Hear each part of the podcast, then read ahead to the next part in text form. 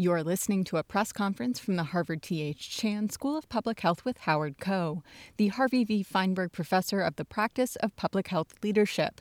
This call was recorded at 11:30 a.m. Eastern Time on Friday, January 8th. All right, Dr. Koh, do you have any opening remarks for us? Uh, sure, Nicole. Thank you so much for hosting this and welcome everybody. It's nice to see many of you again.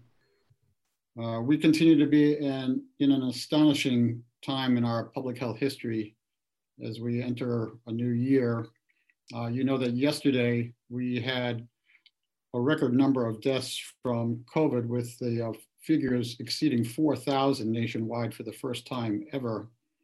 And you may know that we ended 2020 with COVID being the leading cause of death in the United States uh, for the month of uh, December.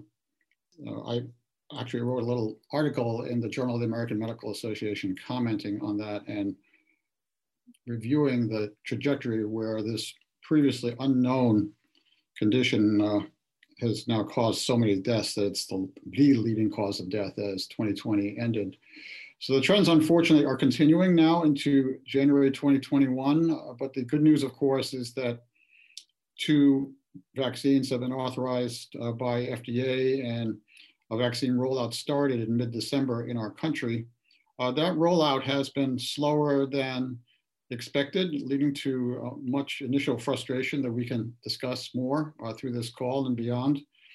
If I can say I have lived through many of these um, public health and prevention efforts as the former commissioner of public health here in Massachusetts, and then as assistant secretary for health.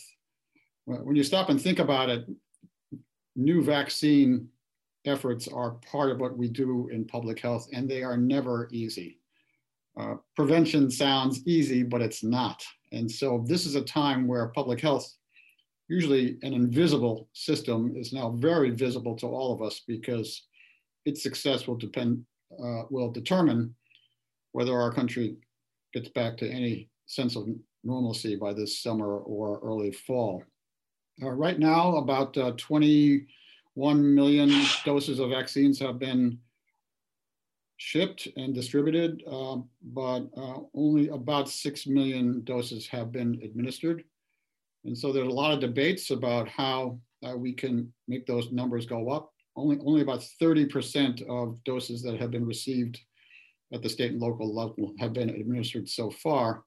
Uh, and you know that we're still uh, in most states in the first priority group of, of recipients, that is uh, frontline healthcare workers and uh, people in long-term care facilities. So um, going through this process in the future will depend on a state and local public health system that is supported uh, by the public and policy makers. About a week ago, Dr. Mike Fraser and I of ASTHO co-wrote an opinion piece in CNN talking about how the success of our vaccination efforts for COVID will depend on a successful state and public health infrastructure. Uh, that infrastructure has been cut back for far too long. Uh, it's been under resourced and overlooked. Uh, fortunately, just in the last number of days, you know, Congress approved a new coronavirus relief package of some $900 billion some 8 billion of that is targeted for vaccine distribution and infrastructure, but that money is coming uh, after all this rollout has begun, as you well know. So that infusion of funds uh, will be important, but it is only considered a down payment. And uh, we have to make sure that we have the system work well to make prevention come alive and bring this country back to health in 2021. And then in the middle of all this, of course, we have a transition in administrations with the new administration uh, taking place in about 12 days. And the president-elect has made a number of commitments about how he will conduct the pandemic response after he's inaugurated. So we can talk about that more too. Um, so at this point, maybe I should just pause and take any questions. And thank you so much for being part of this press conference. Thank you, Dr. Koh. All right, looks like our first question. Hello. Hi, go ahead. Uh, can you hear me? Okay. Hi, thank you, Professor. So I have two questions. My first one is because you know right now both the UK and Denmark have extended the time for the second dose, but the FDA just stated again that people should not consider the extension right now. So what do you think of this? Do you agree to that to get the first shot as quickly as we can in a larger population is more important right now, or the other opinions? Yeah.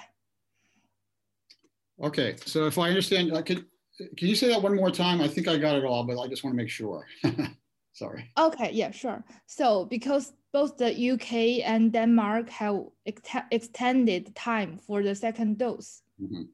And but FDA just stated again that people should not consider this, should not consider the extension right now. And what, what's your opinion on this? Do you think we should uh, take on the second dose later and because the first dose is enough again, is enough. And do you agree that uh, right now, to because of the uh, variant of the COVID-19, so we, we should get the first shot as quickly as we can in a larger population. Got it, okay. Yeah. All right, so we've already uh, delved into uh, the most dynamic debate since uh, the vaccine rollout began. So uh, for those of you who have not followed uh, this daily, let, let, me just summarize the status of uh, events here. you know that the FDA in the United States authorized the Pfizer and Moderna vaccines based on the phase three trials that had two doses that were um, three weeks apart in the Pfizer trial and four weeks apart for the Moderna trial. And as you know, the good news from both of them that was uh, extensively studied by outside experts was that the efficacy was excellent, about 95% in both trials. Um, the safety profile was uh, very strong. Um, and so that was also very encouraging. And so based on that, the FDA under this administration has encouraged that dosing schedule uh, based on that concrete data uh, that was analyzed and then uh, recommended by outside groups as well as uh, the US government. There are places, uh, as um, our colleague here has referred, uh, particularly in England, where the, the, strategy has been to not hold back on any initial doses and adhere to that strict timeline, but rather release as many doses as possible initially because even if you have one dose in those two trials, the, the uh, efficacy is still substantial, maybe 50 to 60% uh, instead of 95%. And the argument would be that if you give a single dose, you, you would still have uh, substantial protection, even though it's lower and, and reach more people. So that debate is now uh, very much alive and well here in the United States, and it's a very dynamic, fast moving uh, area. You could argue, uh, on one hand, that we should follow uh, very conservatively the results of the phase three trials and, and stick to that two dose schedule, three weeks or four weeks apart. Or alternatively, you could argue that a single dose offers lower but still substantial protection and, and why hold uh, half of those doses back. So uh, I believe actually, I, I, need confirmation on this, but I have read one report that the incoming administration uh, has just, just announced literally half an hour ago that they are uh, leaning toward the, the strategy that um, promotes the single dose and that we will be hearing more details about that shortly. Uh, so what that means uh, also is that they looked at several trials that were just published in the Annals of Internal Medicine a couple days ago based on modeling. And those trials uh, suggested that, that um, the single dose strategy could be um, more effective uh, from a population point of view in, in reducing uh, numbers of uh, symptomatic cases.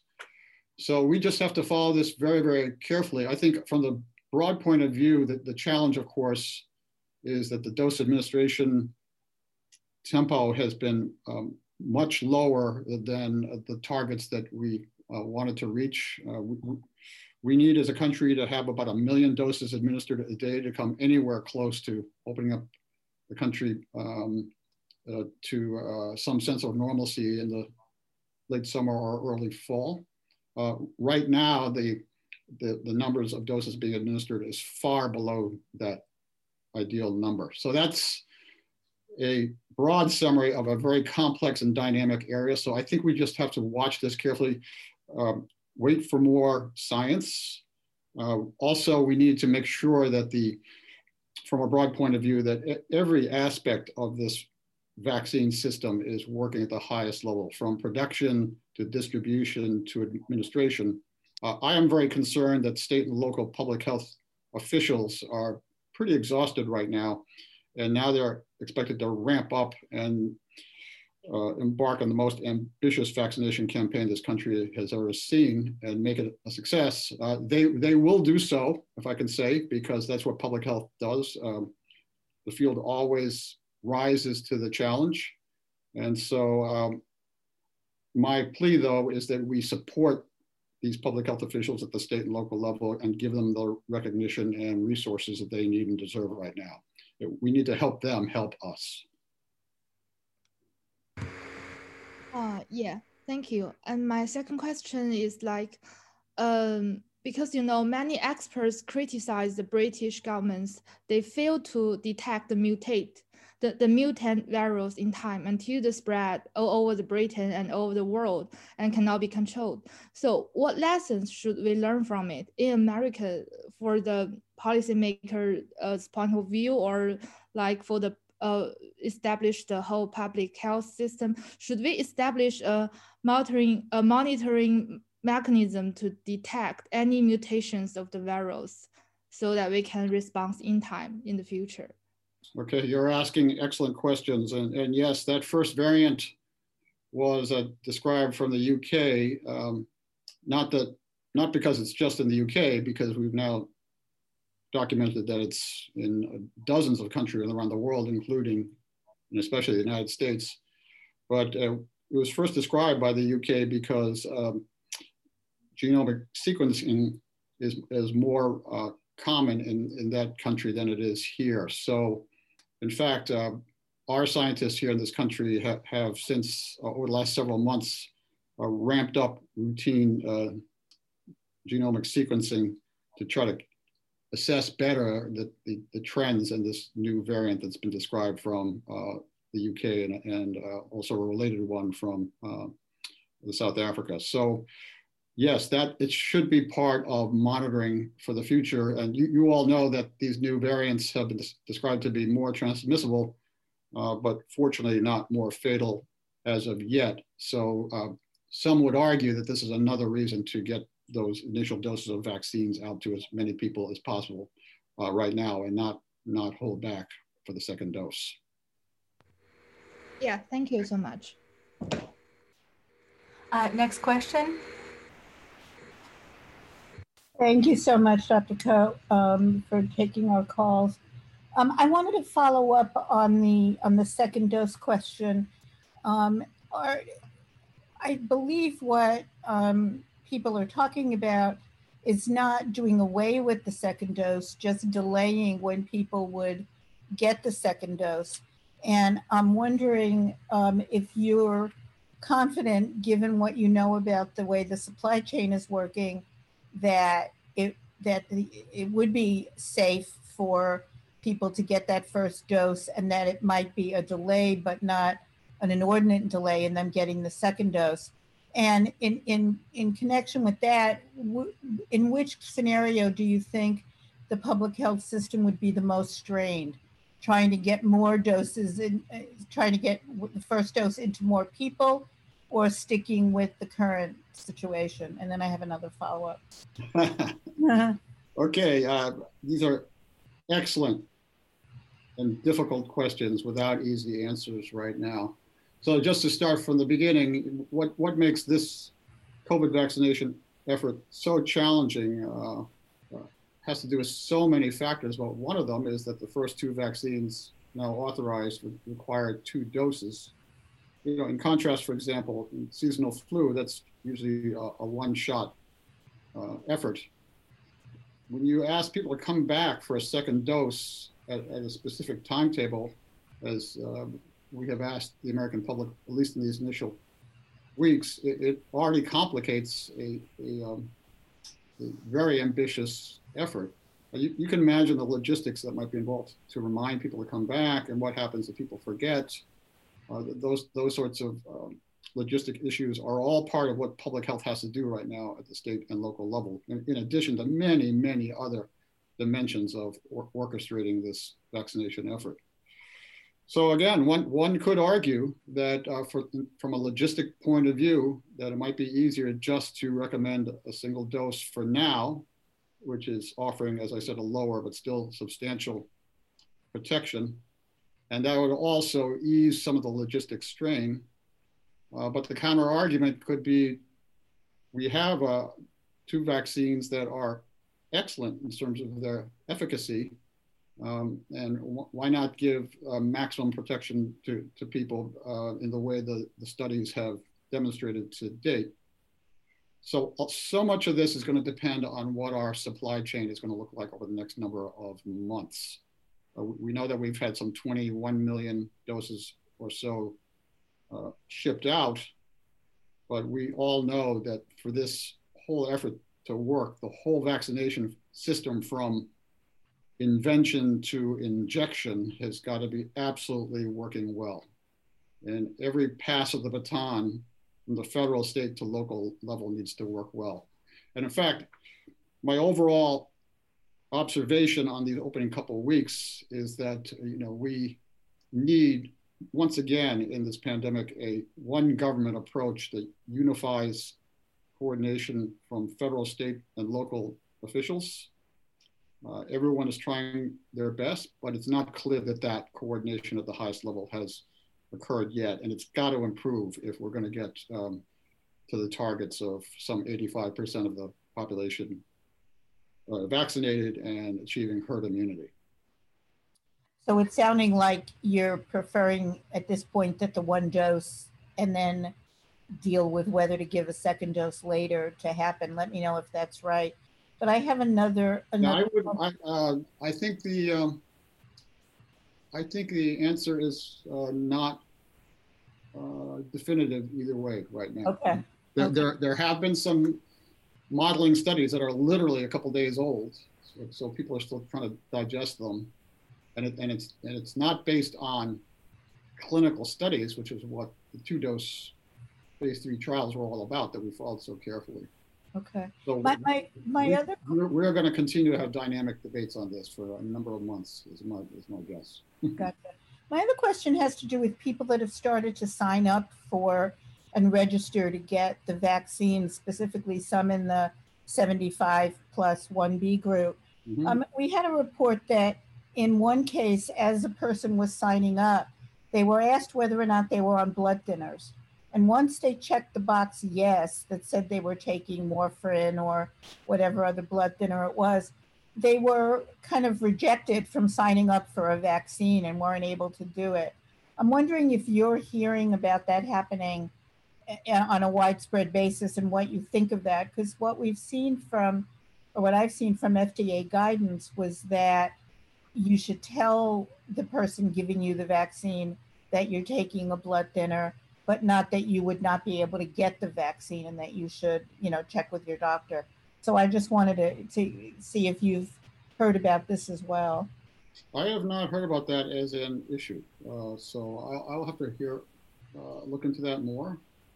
But that, that I, have not heard that as a, um, a, a, reason to exclude anyone. I, I, think it would be a reason to monitor them uh, more carefully after the injection. And, that, and of course, uh, we are expected to monitor uh, attendees for 15 minutes af after the injection for side effects and uh, anaphylaxis, which which fortunately has been rare so far. So that could be another reason to monitor carefully, but I, I don't think that's a reason for exclusion right now. Okay, thank you so much. Thank you.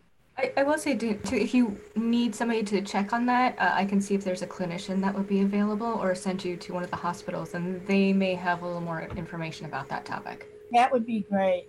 Okay. So if you could just send me an email so I have it in my inbox. Otherwise, if it's not my inbox, it goes out of my head. So I appreciate absolutely, it. Absolutely. Absolutely. Thank you very much. Sure thing. Uh, next, oh, and you're all set, right, Dana? Yes, thank you. Okay, perfect. Uh, next question. Hello, hi. Thanks for uh, taking my question.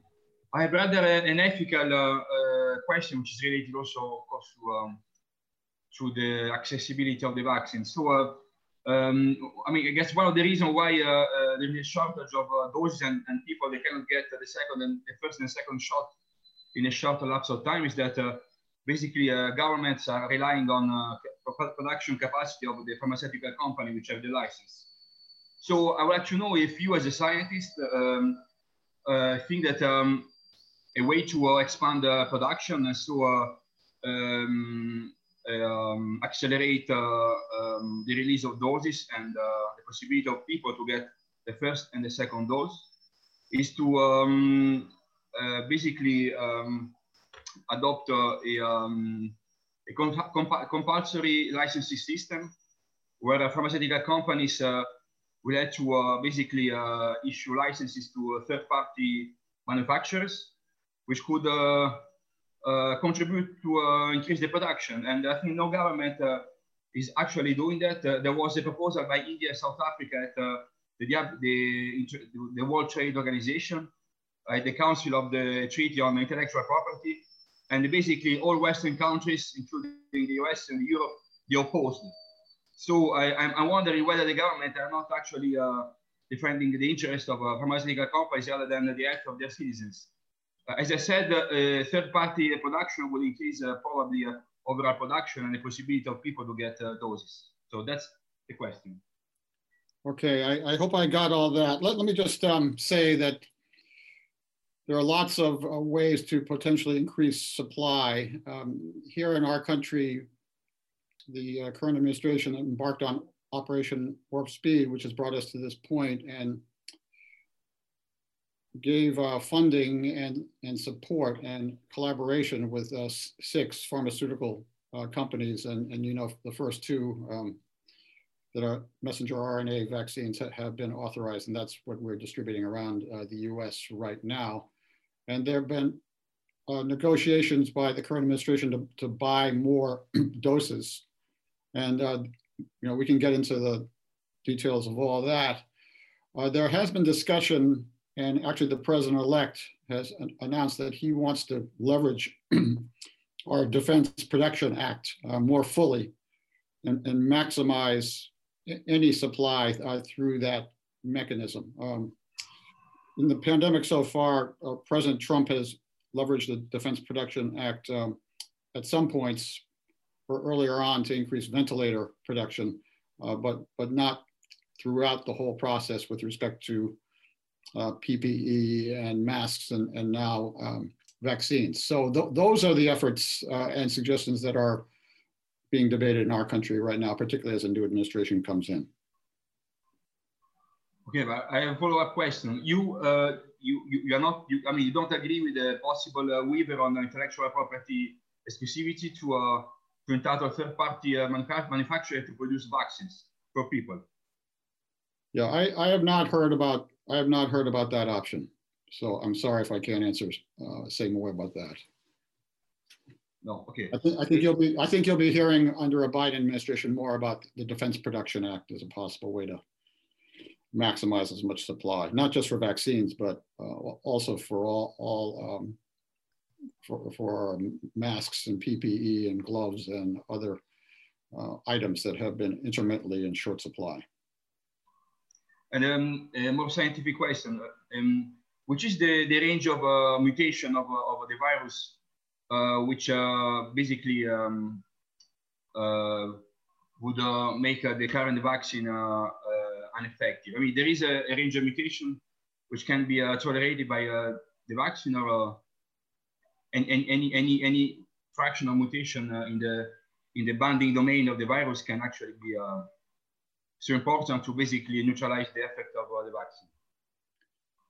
Okay, I'll have to defer the specific answer uh, to one of my immunology colleagues. Uh, you know, we know that um, mutations occur um, all the time with uh, viruses and coronaviruses. We, we, also know that as of now, there's no no evidence that the coronavirus uh, in this country or anywhere is escaping the um, neutralizing antibody uh, uh, production that, that's induced by vaccination.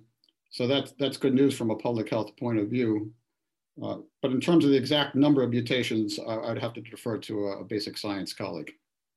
Okay, thank you. Uh, and if you have some questions specifically about um, the Pro Defense Production Act, there is uh, somebody over at Harvard Business School that I could try to connect you with, and he would know more about that act and how it could be used. Yeah, we'll be grateful for that. Thank you. Okay, same thing. Send me an email. All right. Um, next question. Hi there. Thank you. So my question may be too specific um, and not exactly your niche. And if that's the case, I apologize. But according to the new IHME model, Florida will hit a new daily death peak on the 26th with about 181 deaths a day. And curiously, there's a steep drop after that in our daily deaths. It just goes straight on down. Um, and that drop is also visible in IHME's national model as well. So do you have any idea as to why that drop exists? You know, could it be the end of this holiday rush? Uh, I'm not sure I can answer that one. Um, I, I, think your speculation is uh, potentially accurate. Um, you know, we, we've had a spike, unfortunately, uh, several weeks after Thanksgiving and now several weeks uh, in the opening weeks after the Christmas and New Year's holidays. So that could be one factor. Uh, I, I, don't, I know Dr. Murray well, the uh, head of IHME and the global burden of disease efforts. He, he's an outstanding scientist and I've watched his models carefully. You know, in those models, he also factors in mask usage, whether that's going up or down, or the social distancing, whether that's going up or down. And then um, most recently, of course, um, increasing numbers of uh, vaccine doses administered. So my, my guess is, um, I, I, haven't seen that exact drop, so I'll have to go back and look. But um, my, my guess is the model is factoring all, all those uh, timing after uh, the holidays have uh, receded and uh, perhaps the initial impact of, of the vaccine. But, but let, me, let me check on that one too. Okay, and the, since I'm here, let me ask you a public health question since that's your thing. Mm-hmm. Um, here in Florida, you know, we have a, a, more unique system in how we're rolling this out through the public health. Um, I just want to know your your take on that. You know, we've we've got a very uh, governor-centered approach where he's making all the decisions, and it's trickling down to the departments of health. And I know that's not standard. Um, departments of health usually take care of their own counties and that kind of thing. And in my area in particular, um, Southwest Florida, we have a lot higher percentage of older people. So the governor's uh, executive order that 65 and plus can get the vaccine is actually limiting in a way the 80 plus people that can get it because they can't sit in their cars all night and they're not as technologically advanced to sign up for these online. So I just want to get your thoughts on some of those things.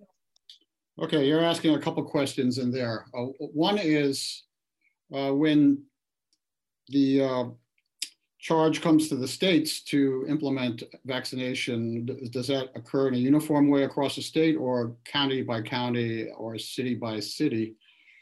That varies uh, across the country. And historically, that's been the case um, because our public health system is uh, generally fairly, fairly decentralized that way. So if in Florida it's um, more centralized, that, that's, that's something that I would defer to to your state leaders. I think the other question that you are raising, though, is, is an interesting one, which is um, when you open it up to people over 65, uh, as, um, as has been done in Florida, will you have supply meet the demand? And will the end result be a, an experience that's viewed as convenient and uh, accessible and respectful to everyone. That, that's the challenge for all local public health officials because the, the, the goal is to have the limited supply at any time uh, achieve the greatest good for the greatest number. So um, as one who is watching what's happening in Florida with the rest of the country, uh, th there may need to be um, uh, some adjustments in um, how the various priority groups are coming forward by, by the public health officials uh, be, because there's been a lot of attention to, to the people waiting in lines for hours and hours. Uh, you'll have to tell me more about whether it's changed in recent days, uh, but that is one of the challenges of trying to take limited supply and, and meet um, demand in times like this. Okay, thank you. Uh, next question. Hi, thank you. Um, Dr. Koh, here in Dallas, there is quite, as I'm sure in most cities, there's quite a disparity of where the COVID cases are occurring geographically. And of course, they are occurring and affecting mostly, um, um, you know, Black and Brown uh, citizens and people who work in, you know, essential jobs, et cetera, everything we all know. Um, so my, my question is, now that the vaccines are rolling out, what would be the ideal way for public health officials to monitor who is actually getting the vaccine? You know, their age, their gender, their comorbidities, their home zip code, and what do you know about how this is taking place you know anywhere in the country? So in other words to me it would seem like we would want to know as a city or a county or a state where people are getting vaccinated. And if we we need to be checking whether the hotspots are getting vaccinated and i would just like your thoughts on that you know what what is the ideal and then what do you know about what is actually happening and how that's being monitored thank you Okay, that's a great question, and, and it also has many parts. yes, I know. Thank you. And actually, my CNN op-ed that uh, that I've co-written with Dr. Fraser addresses some of that. Okay. So, so ideally, you know, one one of the many parts of orchestrating the ideal response by state and local public health officials is to have an information system that's um, uh, real time and accurate and collects all the information you just mentioned so that on a daily basis, we have accurate, updated information about where doses have been administered, you know, who has received it by age and by zip code and by community. Uh, this is especially important because communities of color have been really hard hit uh, by this pandemic, as you, you have noted. And I'm, I'm very uh, concerned about that, not, not, only as a public health official, but as a uh, person of color myself and a son of immigrants. Yes. Now, so many uh, public health departments have archaic infrastructure. Um, and uh, there are lo many local health departments that are still tracking these outcomes by pencil and paper.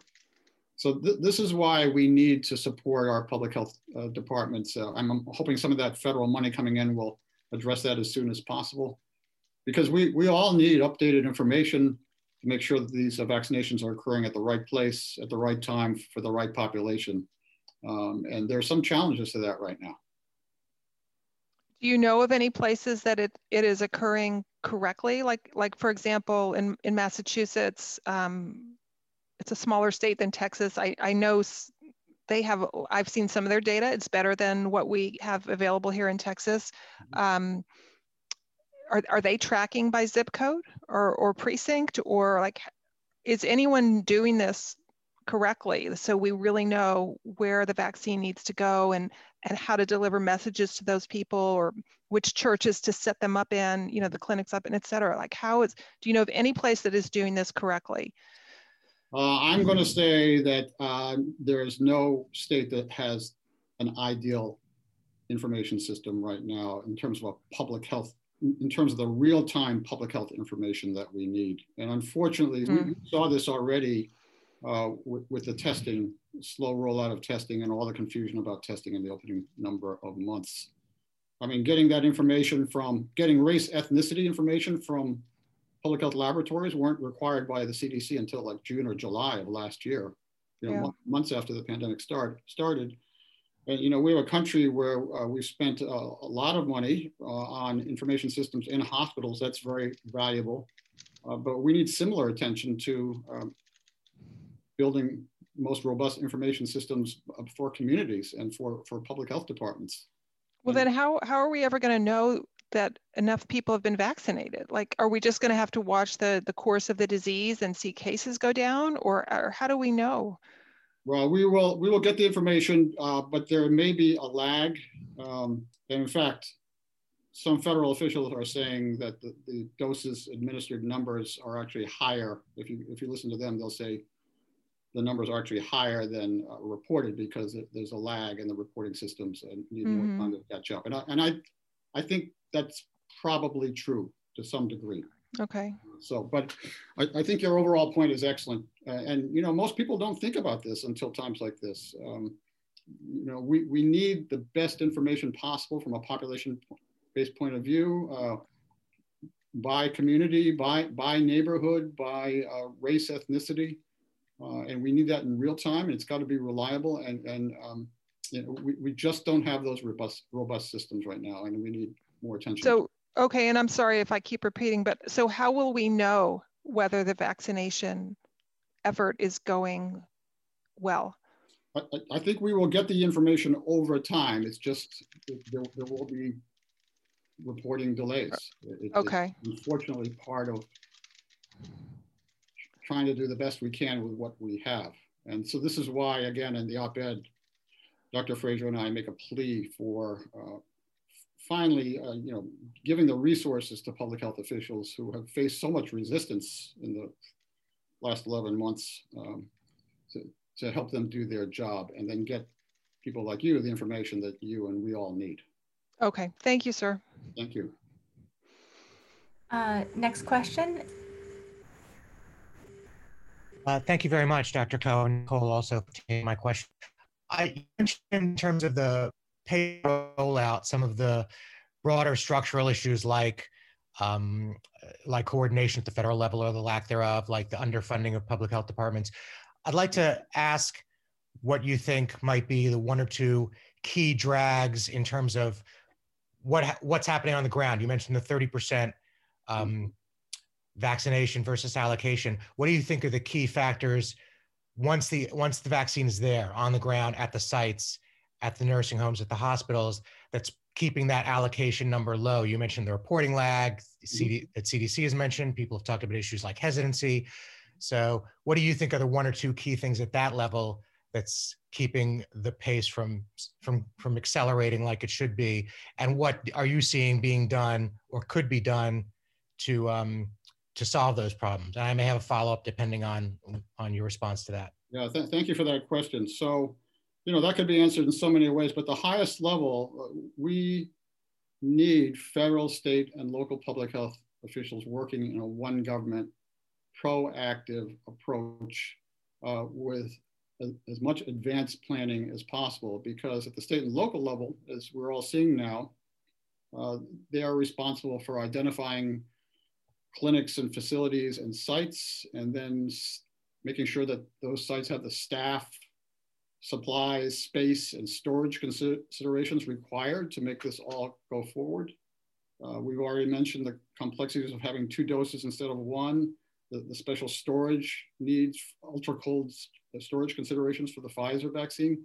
That requires purchase of expensive freezers that um, uh, may not be an option expect, except for major hospitals in, in big cities, for example.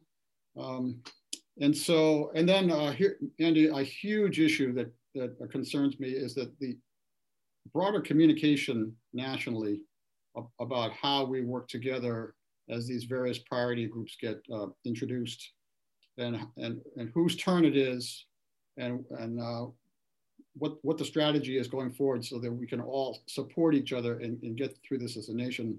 Uh, that, that communication effort has, has just barely started. Uh, there's a uh, effort by the Ad Council and the COVID Collaborative, uh, that's in the works. And we are hearing that there will be a, a communication campaign coming out of HHS now, now in the next administration, uh, because it hasn't really come out in the current one. Uh, that communication effort should have come out months ago. And in fact, I have advocated in previous op-eds that we should have built on the uh, flu vaccination efforts because you know that infrastructure does exist, but it requires broadening it and, and expanding it, and then really having federal government support the state and local officials who are absolutely overwhelmed. So that's that's my uh, longer answer to your simple question. At this point, there's more discussion that the president-elect, for example, has um, mentioned about having more federal sponsorship of uh, establishing and uh, um, implementing sites. Uh, some discussions about having more mobile units, uh, more so-called mega sites like stadiums. Uh, I think all those uh, options are worth discussing, but if I can say that planning should have happened months ago, and it's becoming unfortunately cl uh, clear that it, it, it uh, wasn't at the level that we all needed. If I can follow up briefly, when you talk about the communications issues, are you talking primarily about communicating to people uh, where, when, and how they can get the vaccine? Or are you talking about the kind of communication effort that goes into convincing people to take it in the first place? And as a uh-huh. sideline to that, I'd like to get your thoughts on some of the reports about very low take up, especially among the frontline healthcare workers and nursing home staff. Has that been an issue in the numbers, and what can be done and is being done? Do you think to um, to address that? Yeah. So the answer to all your questions is yes. you know, we, we haven't had uh, enough communications. Well, there's obviously broad concern that's been uh, public for months about uh, hesitancy in general uh, about vaccines. Uh, I mean, that's been rising over years, driven a lot by social media. And then that concern uh, swirled around the FDA authorization process. I think the FDA actually led that process very well and really rallied the scientific community to, to support the, the authorization moving forward. Uh, but the hesitancy is still a challenge and it even affects health professionals. And Andy, as you pointed out, it's, um, it's been um, a major factor for the low rates of immunizations in uh, long-term care facilities, particularly among staff. So that, that theme is going to come up um, more strongly uh, as, as, this whole rollout continues, and we've got to watch that carefully. This is why, uh, Andy, I, I have often um, suggested that we need as many societal leaders coming forward uh, to uh, support the vaccination effort the, the way that, uh, you know, the president-elect, the, the, Vice President Pence, um, Dr. Fauci got their vaccinations on camera. Uh, we, we need the support of business leaders and school leaders and uh, faith-based leaders are coming forward uh, have been very helpful in past vaccination efforts like, like measles uh, in 2019. So uh, th this is an all hands on deck effort. It's going to involve all, all parts of society. Thank you, Dr. Koh. Uh, next question. Hi, thank you so much for taking time with us. Uh, just a quick question. The CDC's vaccine tracker shows the vaccine distribution per 100,000 people.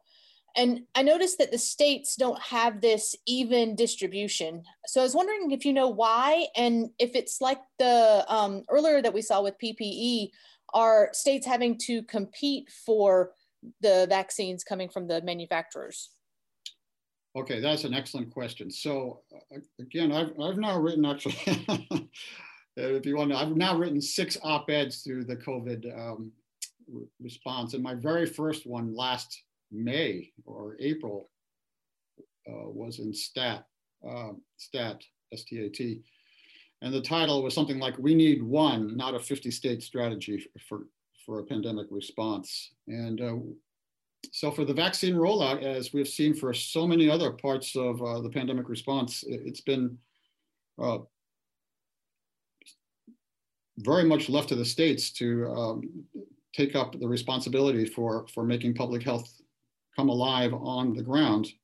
And as you pointed out, we, we did have very unfortunate examples of states competing against one another. So we need the federal coordination and leadership now for the vaccine rollout because the last thing we want to do is have uh, states competing each against each other. In fact, it would be better, of course, if one state uh, was doing well, another neighboring state was uh, struggling, that the, the, states helped one another. And it's not clear that such a mechanism exists right now. Some, some regions have had their governors try to create coalitions and that got some attention a number of months ago, but we haven't heard much about that lately. So I think that's some something very important that the new administration will have to uh, take on and so that make sure that we're having a united response for the United States do you know, just to follow up, do you know if the states are having to have contracts with the distribution or do they have the contracts with CDC? The distributors or, or do they have the contracts with uh, CDC? I, I cannot answer that definitively. Um, let me just say though that, you know, the, the process that goes on occurs every, every fall with um, flu, flu vaccine. And it's usually through private distributors but again, another reason why this year is more complex is we've had with Operation Warp Speed, the Department of Defense involved. Uh, and but they've and they've also worked with private distributors. So for this particular pandemic, uh, I'm not exactly sure if that same infrastructure is being followed or altered or changed. It's it's also added to the complexity and if I can say some of the confusion that you heard from uh, General Perna. Well, thank you so much again for your time. Thank you. And while we're waiting for to see if anybody else has any questions, I have a couple for you. Um, so one of the things that I have heard about uh, some people being concerned about is a black market, you know, just very elemental economic, short supply, a lot of demand.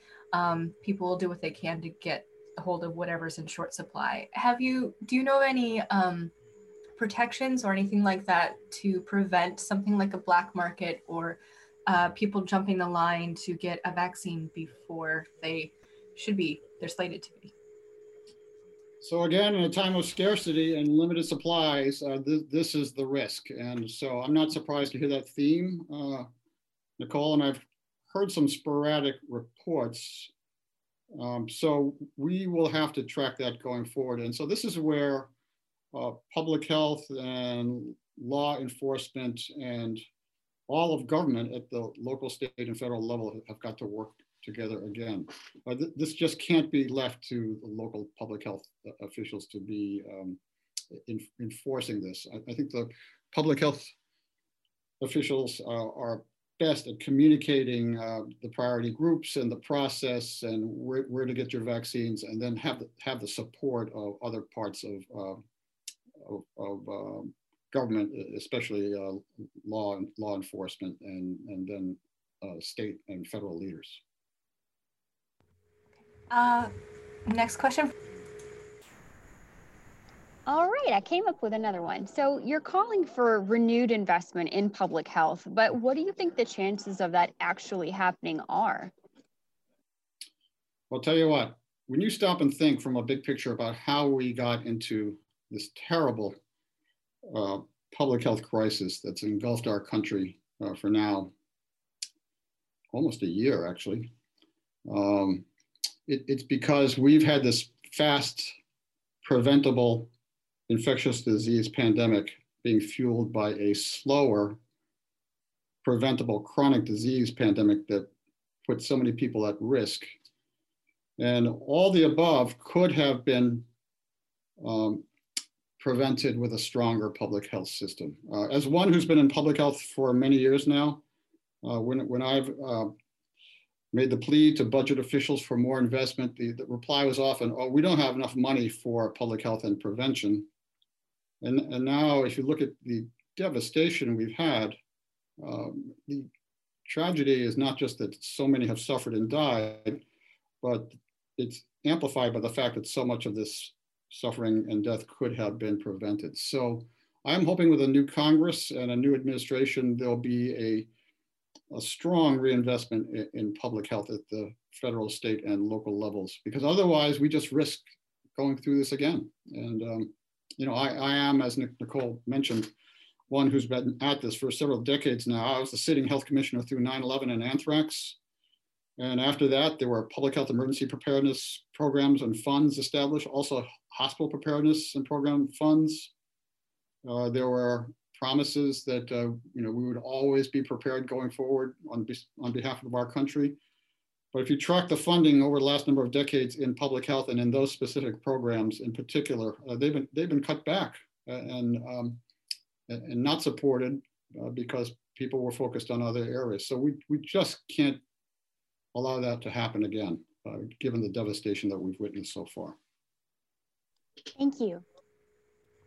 Uh, next question. Um, hello, uh, thanks for taking my question. I had a question about um, the, the vaccine phases or the tiers for each of the, the groups that are supposed to get the vaccine and whether or not, um, how will states be able to sort of determine the population sizes of how many, uh, say, first responders or how many healthcare workers? Because right now we're seeing a bottleneck um, just in the first tier. And how will states know when to pull the trigger on sort of escalating their vaccine distribution to the next tier of people?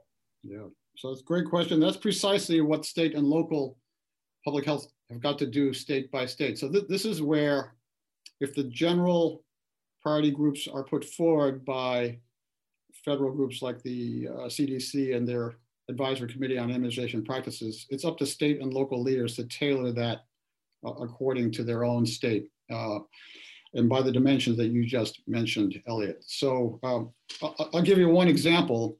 Um, you know, it's relatively easy to identify who's over a certain age, but then to uh, even identify, you know, which groups qualify as frontline essential workers uh, is a matter of debate. I mean, there's general consensus that first responders and uh, uh, teachers, particularly since we want schools reopening soon, um, could be and should be part of those uh, frontline essential workers. But but other groups um, would also uh, perhaps want to be considered as, as part of that uh, umbrella. Um, so th this is where the federal, state, and local coordination uh, has to be really at a high level because the broad principles come down, but the implementation uh, happens at the local level, as you're implying. Thank you. Uh, next question. Yes, thank you. Just to follow up quickly on the question, Dr. Koh, do you think that the tiering is in any way contributing to uh, vaccine sitting on the shelf, so to speak, in that uh, states or jurisdictions are, for example, setting aside large amounts for the nurse for the for the long-term care community, or trying to make sure they have enough to get those numbers of, of frontline workers vaccinated, and therefore um, a vaccine is sitting there and getting unused, and is is that a problem? Is that a bottleneck that you see as a as as a problem? That's a good question, and yes, that issue has come up. So um, we obviously want some rational order of priority groups, but we also do not want uh, available vaccine being uh, disposed of because the people who appear are not in that precise group. So there's got to be some flexibility. And, uh, you know, we were all concerned about some initial reports that certain clinics would end and there were available doses that were uh, discarded. That we, we, cannot allow that to happen. So that that's when uh, each clinic and each facility has got to use their best judgment and, and, and make sure that every dose available is administered. Is there a lot of concern, you think, among the state health departments and the facilities about, or too much concern perhaps, about finding themselves, this gets back to the two dose questions, if they switch from that kind of mm-hmm. prioritization or holding on to it when it gets time to administer the second doses to those frontline and nursing home populations, they're going to not have it. Is that a worry that you're seeing? And is it a, is it a fair worry? Yeah. I mean, so you, you know, we've all now heard on this call and every day uh, how complex this is, how formidable the logistics are. And, uh, you know, especially given that we want to reach perhaps 85% of the population. So uh, this is why uh, public health, which is usually invisible, is now really highly visible and, and needs to be supported.